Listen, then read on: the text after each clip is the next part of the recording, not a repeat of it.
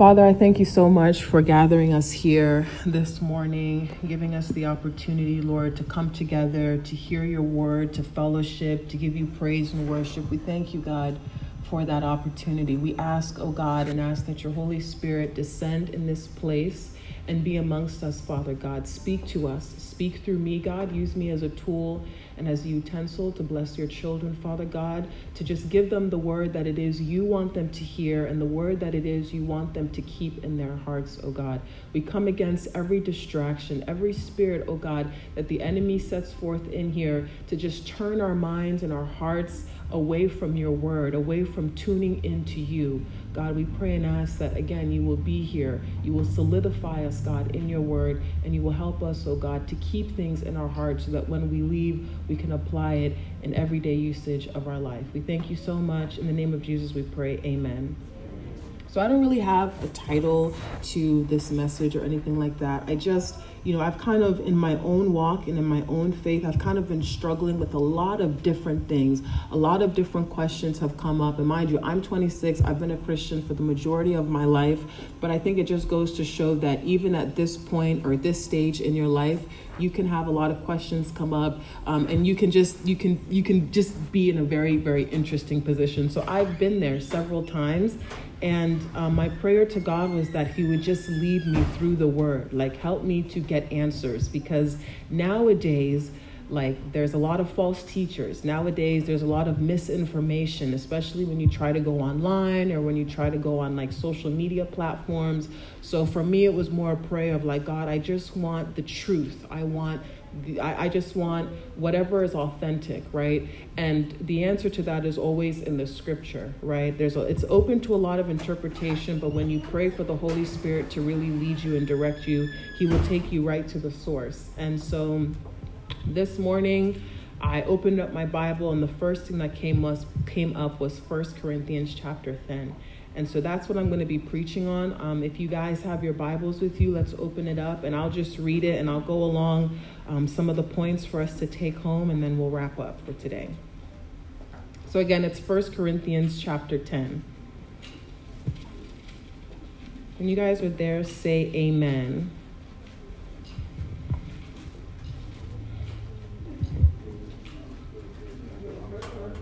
Yeah, 1 Corinthians chapter 10.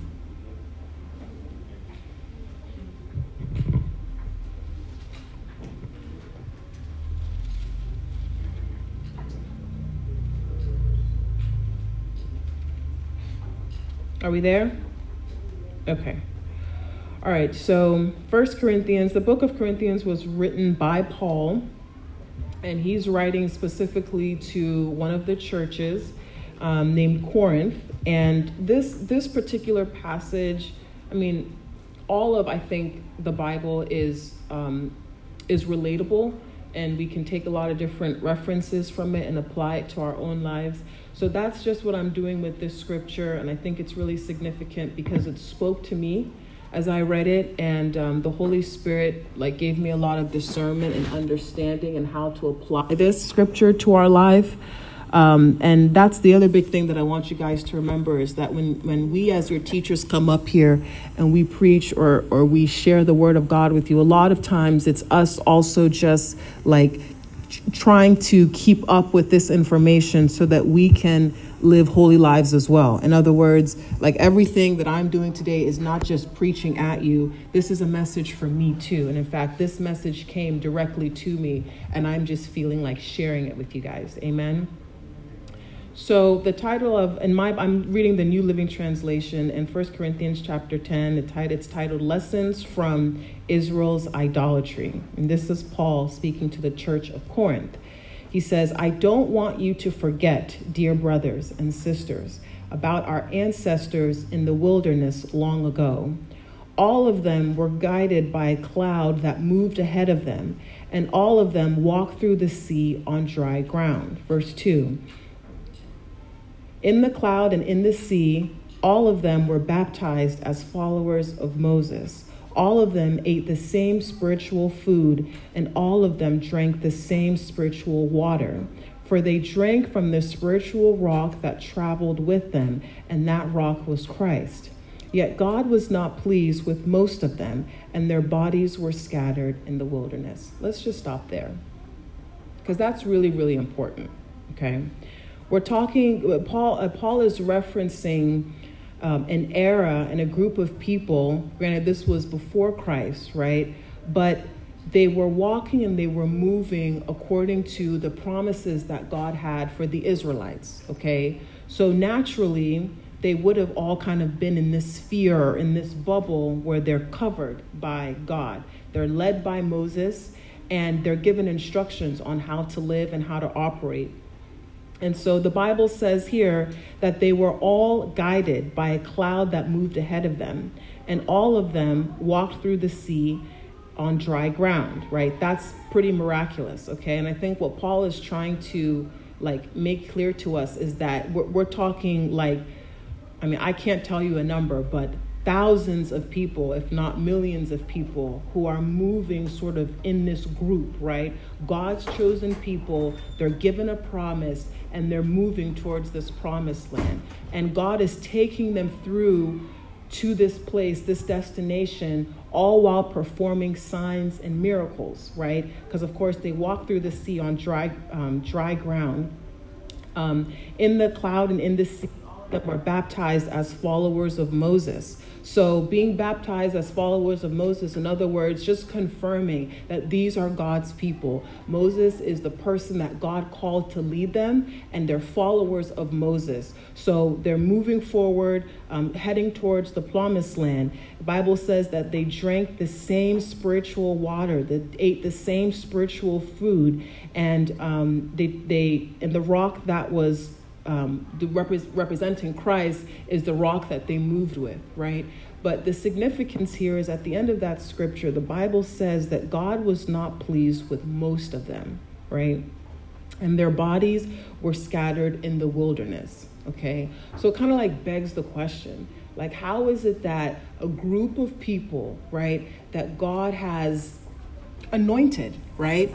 Or a group of people who are moving according to this kind of like this this this promise, this goal, right? This objective that God has for these people. How is it that the majority of them God is not pleased with, right? And moreover, the Bible says that they're scattered in the wilderness, right? Now, that could mean that they like all died in the wilderness or that they just kind of spread and there were no more collective group, right?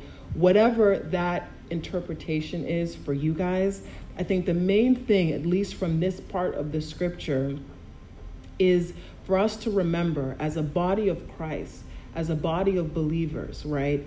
There are a lot of us who come to church. There are a lot of us who read our Bibles. There are a lot of us who pray to God. There are a lot of us who may even be anointed. We may even, you know, drink the, the, the juice that represents the blood of Christ and, and break the bread. There are a lot of us who partake in this thing. And we are part of this really large group of what the Bible calls believers or Christians that are moving towards this optimum goal, which is to be reunited with Christ or to be in heaven, right? But I, I don't think that it's it's hard for us to like understand based on this scripture that that Paul is telling us a lot a lot of that a lot of the people in that group, right? A lot of us, right? God is not pleased with, right?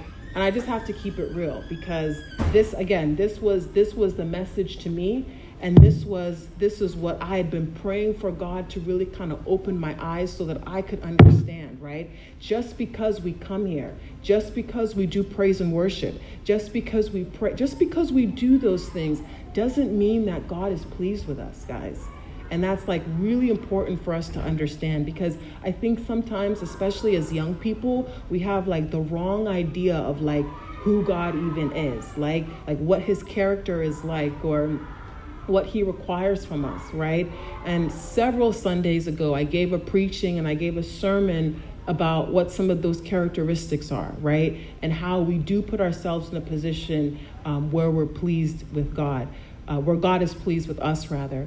But I think what I want you guys to remember and I want you guys to hold on to as we continue to move here is like just because we're here physically in this room doesn't mean we're good. And it doesn't mean that God is pleased with us, okay? And if God is not pleased with us, that means we have to like kind of do some like internal review in our own lives, in our hearts, in our minds, our spirits, and try to figure out like where am I falling short as a believer, right?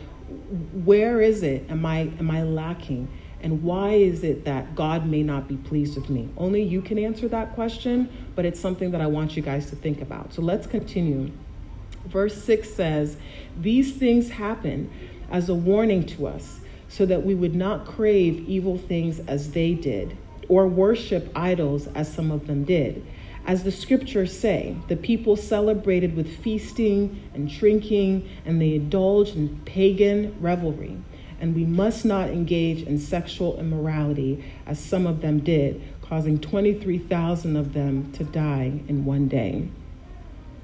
So, Paul is being a little bit more specific here in this next text, right? We're talking about a really group of people, right? In a lot of different ways to represent the modern body of Christ or believers in these times, right? And you know, Paul is warning them about what happened to the Israelites, right? Just because they were descendants of Abraham, just because they are descendants of Jesus Christ himself, just because they were given a promise to enter the promised land doesn't mean that they all made it, or doesn't mean that God was all pleased with them, right? Specifically, the Bible says that some of them craved evil things, right? And amongst those things, it included sexual immorality, right? And idolatry, right? Those are two big things that I think still is a problem for believers today. Two main things, right? There's a lot of other issues that we as believers struggle with. But idolatry, right? We talked about that a little bit last time. I'll go into it a little bit more today. And um, sexual immorality, okay? Very, very broad topic. And I won't go too much into that. But idolatry, a lot of people dismiss it because they think and they believe, you know, that I- idolatry looks like what it looked like over 2,000 years ago. There's a golden calf, and we worship it, and we we submit like we we we sacrifice animals and we submit it to the calves and we pray and we worship this this this idol, right? But we don't have golden calves, right? Idolatry looks a lot different to us today, but nonetheless, it still exists, okay? The idea of idolatry is just the idea that there is something that you value or that you cherish or that you put over God, right? Because God is supposed to be that supreme being that we worship, right? And an idol is anything that we put in place of God, anything that we value, anything that we cherish, anything that we hold more dear than we do of God, right? And a lot of us will not will not be able to open our mouths and vocalize that and be like, oh yeah, like there's something that I think is that I, I put higher in my life than God. But all you have to do is just take a step back and just like like look at your life or look at like your day for instance right? Look at what your day-to-day activities look like or think about like what is it that consumes you the most? For some of us it's social media right? And that's a big one. A lot of people don't realize that we have become idols to social media right? And not just the specific social media apps but but maybe there's a particular musician or an artist or an influencer, right, that we are like so consumed with that we love that that person has been our main focus and without even realizing it the person that we worship, right? Cuz all worship is is just revering, right? Honoring or glorifying something, right? And and and I don't want you guys to be like freaked out, but we serve a God who is extremely jealous. And when it comes to idolatry, that is something that he does not play with, right? Do not put anything over our God, our maker, right? And that just means like for us like on a very practical note, right? That means that we cannot consume like like 60% of our day on our computers or on our phones, right? Because if we can't take that same energy and apply it to the Word of God or apply it to our relationship with God, then, then, then you don't have to open your mouth and tell me that you don't have idols, right? Like, Holy Spirit can just look at you and evaluate your life and see that you are practicing idolatry in some form or another, right? Not intentionally, right? And it's not meant to be like, oh, gotcha, right? It's just meant to open your eyes so that you can understand what you're doing, right? Because here you are just like pushing follow, or here you are just like commenting on one thing but on the other side, right, the particular influencer, right, that you follow, they're trying to put themselves in a position where they gain as much followers as possible. They get all the likes, they get all the comments, right? It's very synonymous to the things that we should be doing with our Maker, the things that we should be doing with God. God, we love you. God, we glorify you. God, you're beautiful. God, you're this. God, you're that. And instead, we just sit on our phones and we scroll and scroll and scroll and scroll and scroll. And that somehow becomes a form of idolatry in our lives without us realizing it, right? And it's so dangerous and so detrimental to us as believers because whatever it is that you feed the most is what will grow, right? Whatever you do not feed is what will die.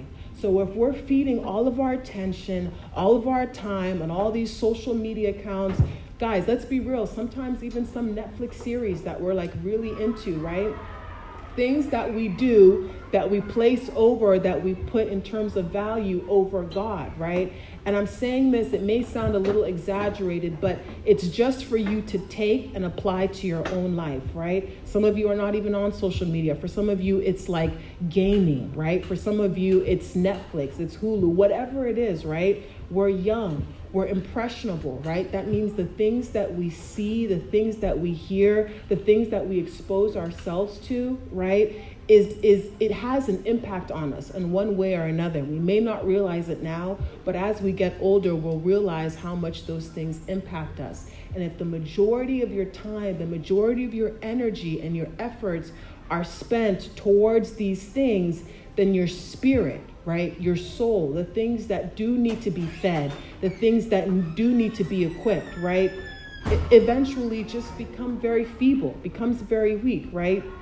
and we're unable then to combat the things, the temptations that come around us, right? Primarily, right, sexual immorality, right? So, how many of you guys are in sixth grade? Anybody in sixth grade? Okay, anybody in seventh grade? Okay, anybody in eighth grade? Anybody in ninth grade? Tenth grade? 11th grade. Okay. All right, great. So you guys are just you're in that like centralized like target audience, right? Because again, you're young and you're impressionable. And sex appeal is everywhere. Everywhere you go, every advertisement, every everything, right? You'll just see it there. And sexual immorality is one of those sins, guys, that um, that that is really harmful, really dangerous to so many different parts of you, not only as a believer but as a person, right? And at this early age, if you can develop kind of like a wall, right, or a mechanism to hold yourself back from engaging in sexual immorality, then you're really going to be doing yourself a favor, right? Because sexual morality is one of those big things that also separates us from God, right? Like let's not let, let's not be like let's not sugarcoat it right the bible makes it very clear that homosexuality is not to be not to be played with right like god is far far far far away from those things I know that we live in a time and we live in an era that like tries to be really inclusive and tries to make everybody feel like they can be who they want and love who they want. And it's okay to respect those people's wishes, but it's not okay as believers to co sign to those things, right? Like, understand what your stance is because you understand what God's stance is on that sort of thing. It's, it's categorized as sexual immorality, right? Pornography is a really, really big thing that really has, I think, crippled a lot of people in our generation, right? It's so readily available, it's so accessible, and yet it's so damaging, people don't realize it, right? That is part of the whole sexual immorality umbrella, right? Because again, you're opening yourself, you're opening your eyes, you're opening your ears to things that are not clean and things that are not holy.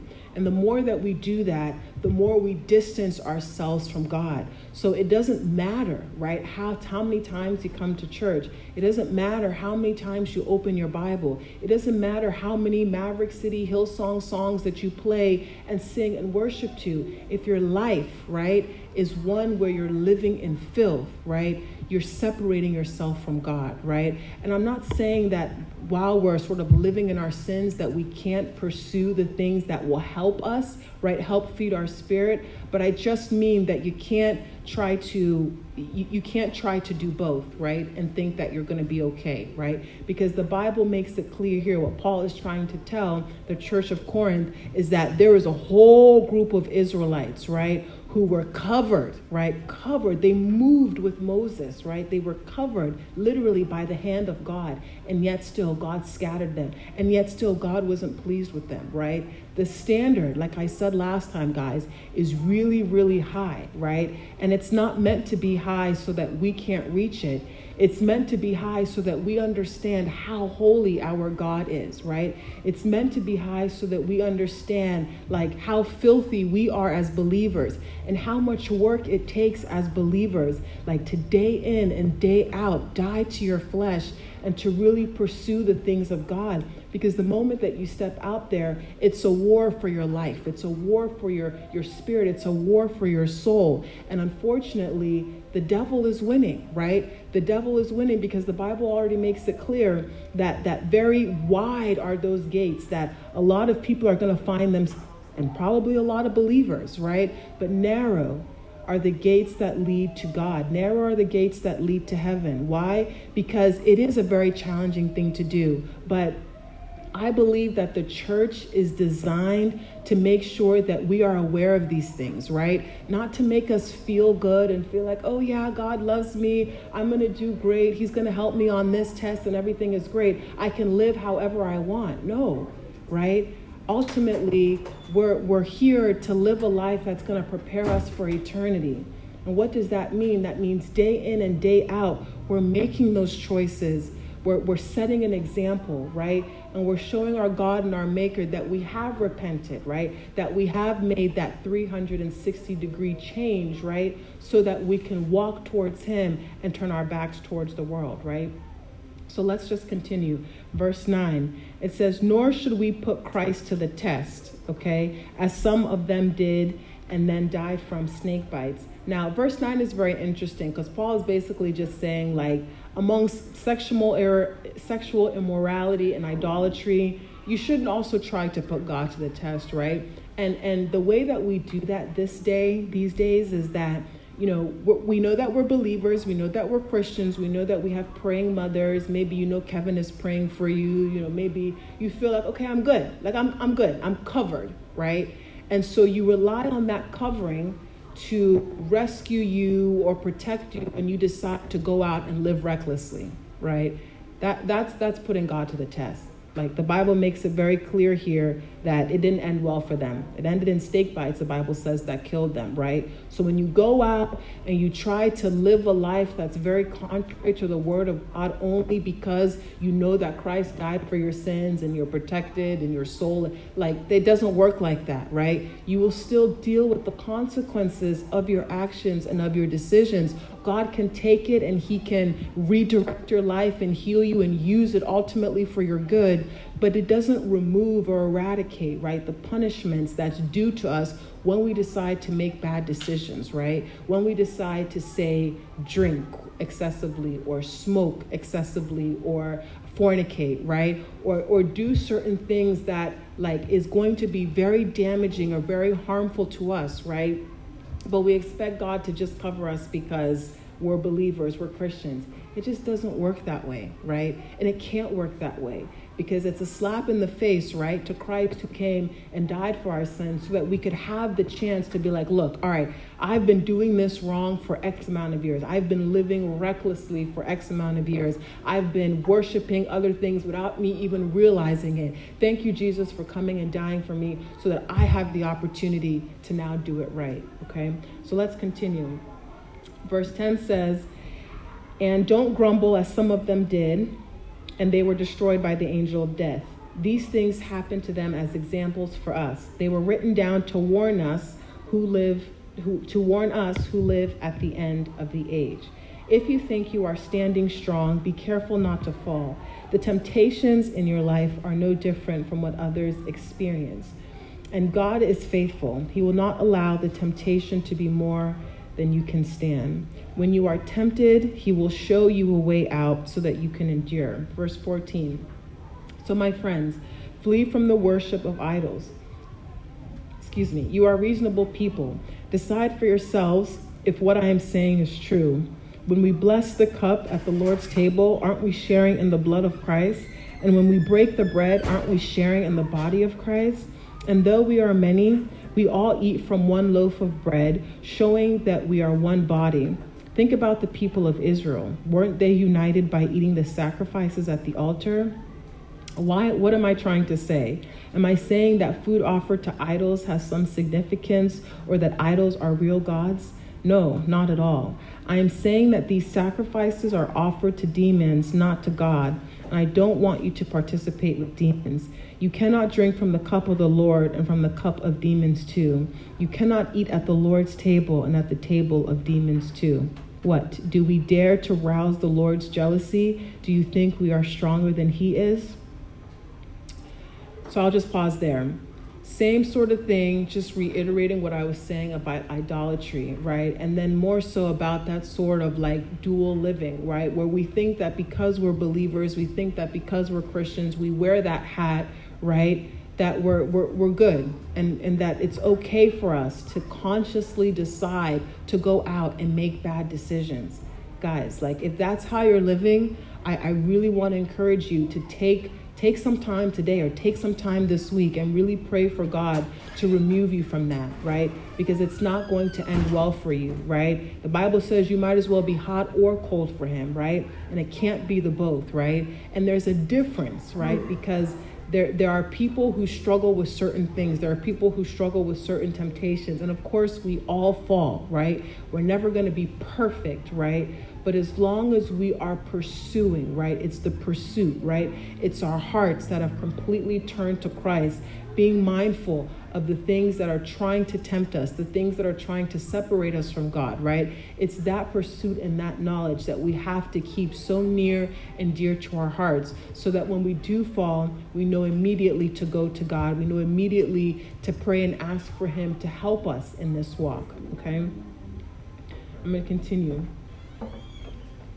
You say I'm allowed to do anything. This is verse 23. You say I'm allowed to do anything, but not everything is good for you. You say I'm allowed to do anything, but not everything is beneficial. Don't be concerned for your own good, but for the good of others. This is a very common, commonly quoted um, Bible verse, and you know it's it's it's really important, guys, especially in this day and age, that we understand that there are a lot of things that might not be considered a sin, right?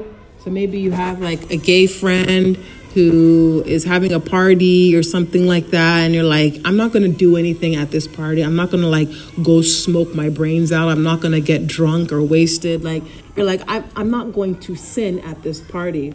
But you have to kind of ask yourself, based on what the scripture is saying here, like, like, is this gonna benefit me in any way?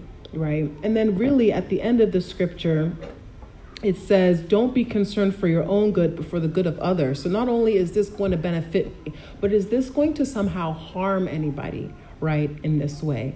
And I ask myself those questions a lot because you may not be thinking about the, the other believer or somebody else who's walking so closely with Christ, who maybe looks up to you or looks to you as sort of the representation of what Christianity looks like or what it means to be a Christian. And so when they see you partaking or engaging in certain things, maybe it kind of confuses them and it trips up their walk, right? Not that you're responsible for their salvation, but the Bible says that we do need to be mindful of the things that might be harmful to them, right? Though we're not maybe directly sinning, it's not really benefiting us, right? we know already that the enemy is really tactful, right? And he's very deceptive, right? And so those little things that you think are nothing, right? That it's not going to be harmful it's not going to affect you in any way, the enemy is already plotting and he's already trying to figure out a way how to use that party or how to use that friend or how to use that seemingly innocent thing to trip you up, right? And when it trips you up, it becomes very difficult then for you to stay on track or to get back on course with God because all you want to do is just like wallow in your guilt, wallow in your sin, right? By by nature, we just when we know that we're living in sin or when we know that we are um, dirty or, or kind of like how the new or the Old Testament portrayed it, when we know that we're naked, right? When Adam and Eve first sinned and they just ran away from God because they realized they were naked, right? When we know that we're like that, we tend to separate ourselves from God, right? We tend to be the ones to distance ourselves from God because sin and God is like oil and water. The two do not mix, and it actually really repels one another. So that becomes a very dangerous thing then when we allow ourselves to be susceptible to those temptations that ultimately separate us from God, right? Because again, we'll come here to church because we have to as our, you know, Christian duties, right? We'll read our Bibles because we we should, right? It's the right thing to do. We'll even pray, right? But our life, right? The actual motivation to change our lives, to change our hearts, and change the way that we view the world through Christ's lens is just not there. And that becomes really damaging to us. So let's finish off this scripture here. The Bible says, so you may eat any meat, this is verse 25. You may eat any meat that is sold in the marketplace without raising questions of conscience, for the earth is the Lord's and everything in it. This just references a whole host of foods that back in the Old Testament the Israelites were instructed not to eat. Verse 27 says, If someone who isn't a believer asks you home for dinner, accept the invitation if you want to. Eat whatever is offered to you without raising questions of conscience. But suppose someone tells you this meat was offered to an idol don't eat it out of consideration for the conscience of the one who told you. It might not be a matter of conscience for you, but it is for the other person. For why would my freedom be limited by what someone else thinks? If I can thank God for the food and enjoy it, why should I be condemned for eating it? And then verse 31 says, So whether you eat or drink, or whatever you do, do it all for the glory of God. Don't give offense to Jews or Gentiles or the church of God. I too try to please everyone in everything I do. I don't just do what is best for me, I do what is best for others so that many may be saved. And you should imitate me just as I imitate Christ. Guys, in everything that we do, right? Everything that we do, we have to give glory to God, right? And that's a really, I think, easy standard to live by because all you do is you ask yourself before you do anything, right? Anything that you're unsure about. Like ask yourself, does this does this give glory to God in any way? Or how does God get glory from from me doing this, right? And if you can't come up with an answer, usually it's like maybe that it just doesn't give glory to God, right? And I'm not talking about like eating dinner, right? I'm talking about like major decisions that you make, whether it means following a certain crowd or, you know, saying something to your parents, right? Like th- thinking about, right? Being conscious about like how you operate, how you move, how you think, how you speak, right? And and figuring out whether or not this is something that gives glory to God, right? Because the Israelites, although they were covered, although they had the hand of God over them, there were a lot of people, the Bible says, many of them, most of them, the Bible says, that God was not pleased with, right? And we just don't want to be in that category of people. We don't want all these things that we're doing to be in vain. We don't want coming to church to be in vain. We don't want our prayers to be in vain, right? And and I say that because when our hearts are not truly turned to God, when they're not truly turned to Christ, then it becomes very difficult to assess whether or not what you're doing is truly because you love the Maker and you want to be close to Him and you want eternal fellowship with Him, or if you're just trying to rid yourself of all of the punishments that come from not being with God, right? And I think that I think that it's a lot better to be in the position where you know God, right? Where you walk with God, where God changes your heart. He changes your life. He changes the decisions you make, right? Although it's difficult, right? He just changes you from the inside out. And at one point, it seems like it will be difficult because you weren't living for God. You weren't praying like you were supposed to. You weren't reading like you were supposed to. And so your flesh found it very difficult, right, to do the things of God. But as you continue to exercise your faith, as you continue to to just like commune with God, right? And I mean like really taking the time to get to know God, right? Taking the time to get to know his word, taking the time to know like what makes him upset, being sensitive, right, to God's heart and, and to the things that God has called you to the more you take the time to invest in those things, guys, the better it is for you and the better it is for your walk, the better it is for your life, right? Social media is just not going to do it for you, right? It's there, it gives you temporary satisfaction, it gives you something to do, right? It gives you something to engage in. But then after that, you walk away having gained not much, right? And a lot of people find that when they go on social media, or when they engage with a lot of these types of apps, right, they walk away actually feeling worse than they did when they originally like went on it, right? So a lot of people are depressed because they'll compare themselves to everybody who's posting the best versions of themselves on social media, right? Nobody's posting about their bad day. Nobody's posting about getting an F. Nobody's posting about a divorce, right? Everybody's posting about all the incredible things that have happened in their life, which kind of creates this like distorted idea that those people maybe have a perfect life, right? But it's just not true, right? Like perfection comes when we go to God, right, in His Word, and we allow Him to do the work in us, right? When we allow Him to change us from the inside out. He becomes the standard.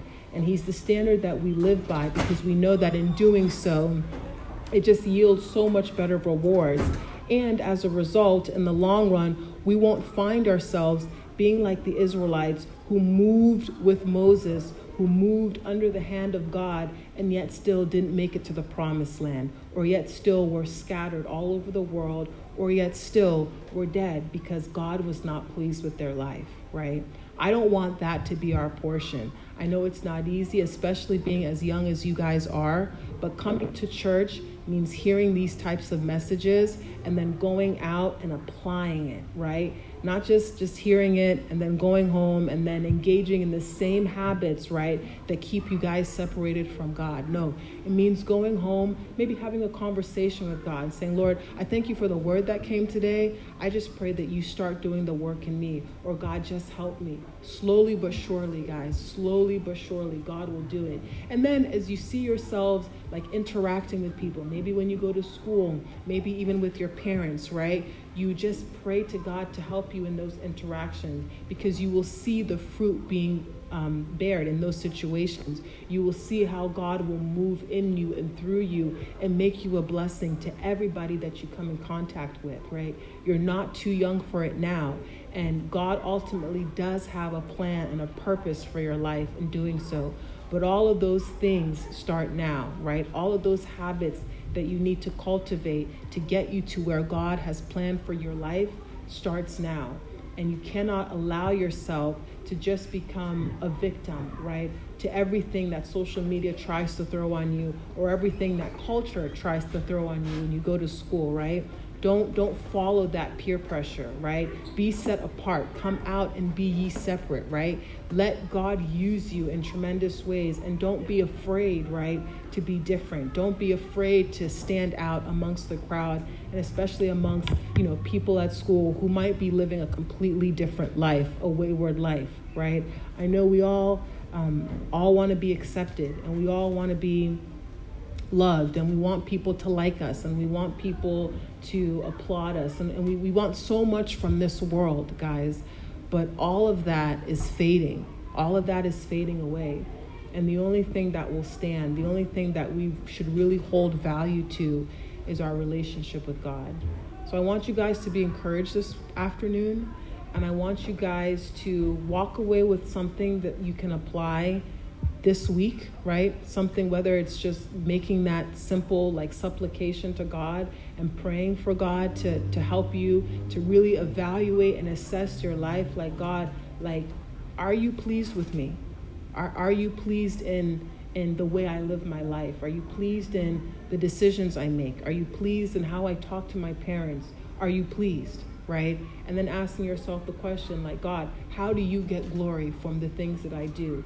God, I'm getting ready to talk to my friend, right? How are you going to get glory from this, right? Because all you're doing is, if all you're doing is gossiping, maybe about somebody, right? Then God can't get glory from that, right? In fact, that's going to disappoint God even more. So, some practical things that you can take with you, questions to ask yourself as you're going through this life and as this journey as a young believer to help you guys become stronger. Amen. Let's pray.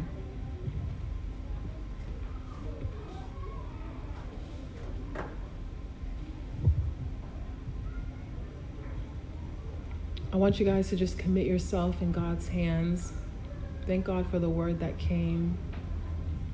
And just ask God to help you, right? Because we all need help in this walk. Ask God to help you.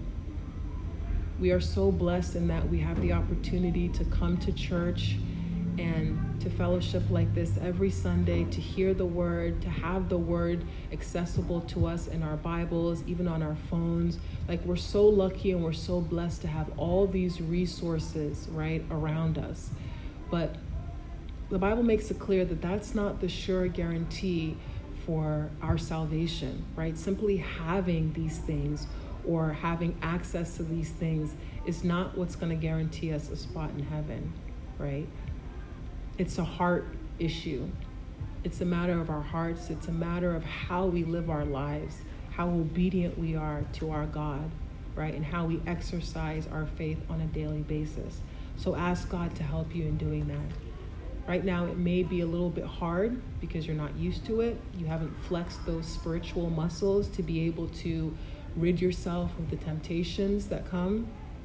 But ask God to help you and ask God to help give you the desire and the zeal and the passion to get to know Him and to pursue Him.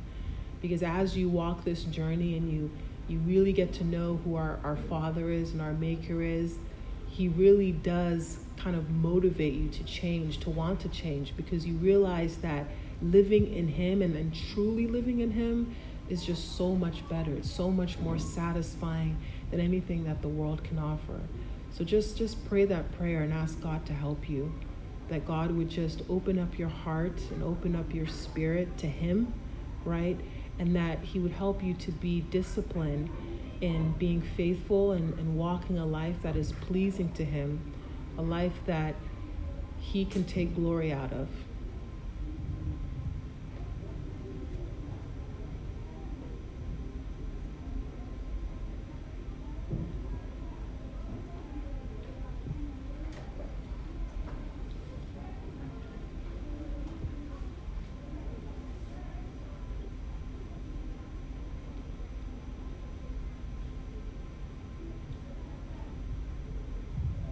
Ask God to help you whenever you're dealing with temptations, be it sexual immorality or idolatry, right? You want God to help expose those areas in your life where you fall short and to really help you to just come out of that.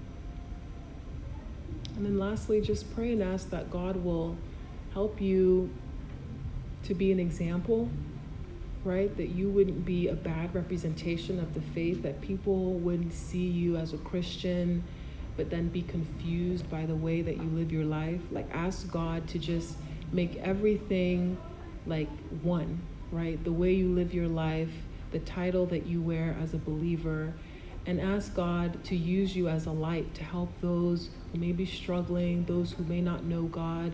Like, ask God to help you be that person that they will look to and understand who God is.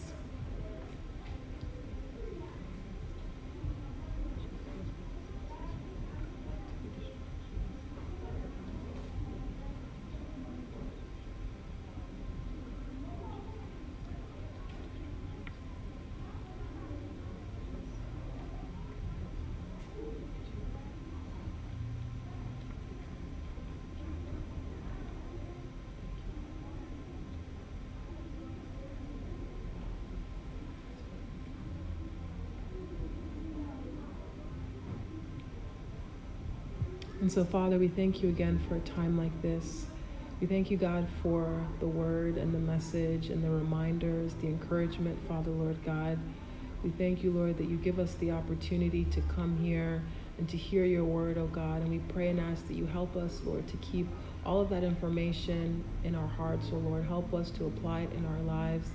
Oh God, use us as, as vessels, Father God, for those who might be struggling but help us first, Lord, to just come on our feet, oh God, to be able to live a life that is pleasing to you, a life that um, is not contrary, oh Lord, to to the things of this world, oh Lord. I pray and ask, oh God, that you you help us, Father God, to walk in you, oh Lord, and ask that even when we find ourselves struggling, even when we find that we have fallen, oh God, that you will give us the strength, oh God, to turn to you, to reach out to you, Father, Lord God, um, to just help us. We ask, oh God, just committing our family and our friends and anybody else, Father God, who might be struggling in their faith, oh God, into your hands. And we ask, oh God, that you would help them as well as your as how you're helping us, Father Lord God, to be able to keep their sights on you in a time like this, oh Lord, in a time where there are so many distractions, oh Lord, we pray and ask that you will give us, O oh Lord, the direction to help keep our sights on you. We thank you, Father God, because we know that the work that you have started in us, you will bring to full completion. We just pray that you help us, Father God, keep the faith, O oh Lord, and just live it, exemplify it in our day to day lives. We commit the rest of the service in your hands and ask, O oh God, that when we leave here, we'll leave with the knowledge, O Lord, that you want us to keep in our hearts, O God so that we may walk with it, O Lord, and that we may apply it in a way, O God, that will be a blessing to us and be a blessing to the people around us. We thank you again. We give you the praise, the honor, and the admiration. In Jesus' name we pray. Amen. Amen.